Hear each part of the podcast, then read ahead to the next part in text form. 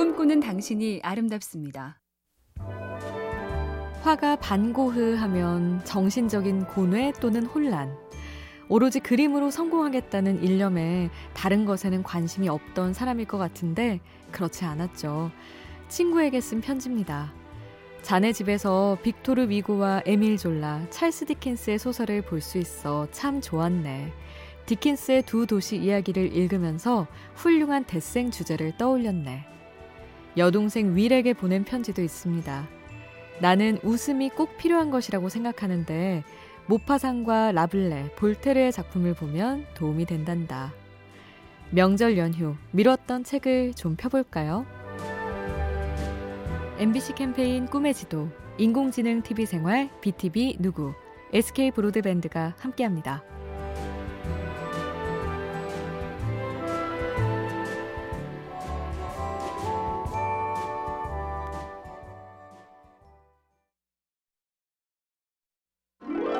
꿈꾸는 당신이 아름답습니다. 까칠한 철학자 쇼펜하우어도 이런 얘기를 했다죠. 사람의 두뇌가 아무리 총명하고 외모가 아무리 아름다워도 마음속에서 나오는 착함 앞에서는 그 빛을 잃게 된다. 선한 것보다 더 밝고 아름다운 건 없다. 착한 마음씨 착하게 살라. 시시하고 흔한 교훈인 줄 알았는데 어른이 돼보니 그렇게 살기도 그런 사람을 만나기도 쉽지 않다는 걸 깨닫습니다. 인생 선배들이 그러죠. 많이 겪어보니 결국엔 착한 자식, 착한 친구, 착한 후배가 최고더라. 특히 명절엔 착한 사람이 대접받으면 좋겠습니다. 엠비씨 캠페인 꿈의 지도, 인공지능 티비생활, 비티비 누구, 에스케이브로드밴드가 함께합니다.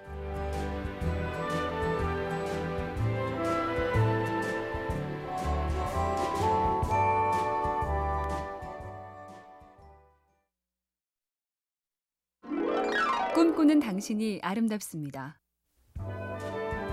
시원하게 한판 우는 건 뇌를 개운하게 리셋하는 효과가 있다. 일본 도호대학에서 이런 연구를 한 적이 있고 어린 왕자의 생텍 쥐베리도 이렇게 적었죠. 눈물은 사람의 가슴 속에 숨어있는 보석이다.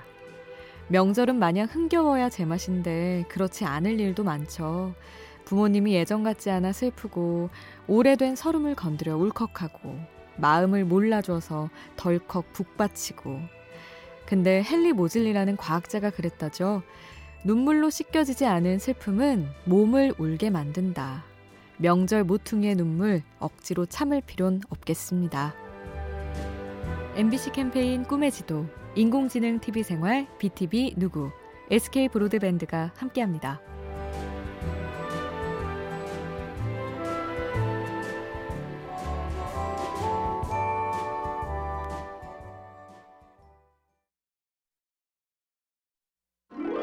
꿈꾸는 당신이 아름답습니다. 배우 아놀드 슈왈제네거, 지금은 전설이지만 처음엔 요즘 말로 완벽한 듣보잡이었죠.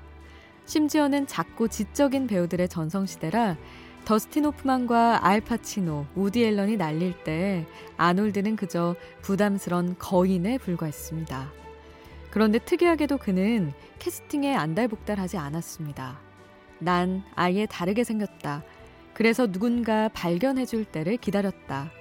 모두가 살을 빼고 금발 미남처럼 보이려 할 때 내가 이길 방법은 그들처럼 하지 않는 거였다.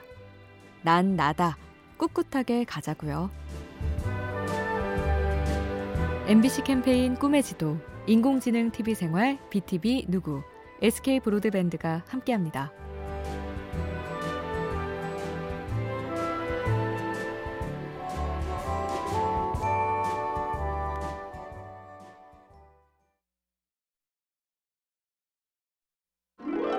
꿈꾸는 당신이 아름답습니다. 케이시 네이스탯이란 영화 제작자 겸 인기 유튜버가 있습니다. 어떻게 떴느냐. 뉴욕에서 자전거 전용 도로가 아닌 대로 자전거를 타다 딱지를 뗐습니다. 법원에 가서 위반을 할 수밖에 없다고 항의를 해볼까 하다가 다른 방법을 택했죠. 카메라를 들고 자전거를 탔습니다. 자전거 전용 도로를 막고 있는 온갖 시설물에 부딪히는 장면을 찍고 급기야 그 도로에 주차돼 있는 경찰차와 충돌하는 장면까지 촬영. 이 단편 영화가 대박이 났고요. 뉴욕시장은 개선 대책을 발표했고 그는 스타가 됐습니다. 엠비씨 캠페인 꿈의 지도, 인공지능 티비 생활, 비티비 누구, 에스케이 브로드밴드가 함께합니다.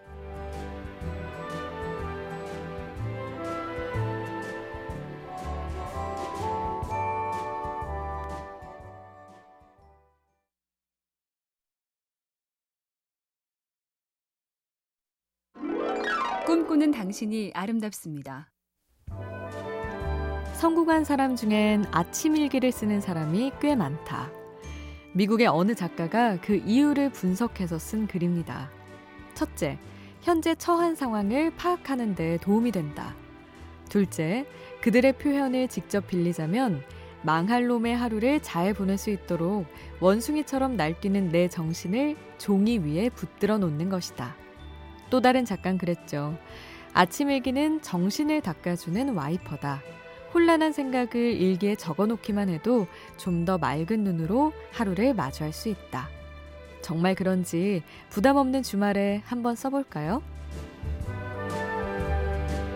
엠비씨 캠페인 꿈의 지도, 인공지능 티비 생활, 비티비 누구, 에스케이 브로드밴드가 함께합니다.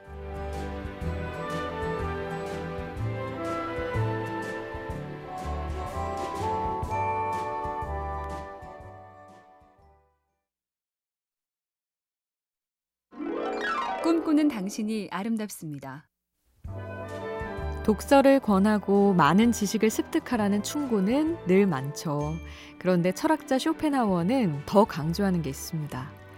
끊임없이 책만 읽고 생각하지 않으면 모처럼 얻은 지식도 정신 속에 뿌리를 못 박고 대개는 상실된다. 종이 위에 쓰인 것은 모래 위에 남은 발자국처럼 그 사람이 간 길을 알 수 있을 뿐 그 길을 걸으며 무엇을 보았는가를 알 순 없다. 그러자면 나 자신의 눈, 즉 생각을 가동해야 한다. 갈수록 생각을 하기 싫어하는 사람들, 그리고 나 역시 예외가 아닌 느낌. 수시로 번쩍 경계해야겠습니다. 엠비씨 캠페인 꿈의 지도, 인공지능 티비 생활, 비티비 누구, 에스케이 브로드밴드가 함께합니다.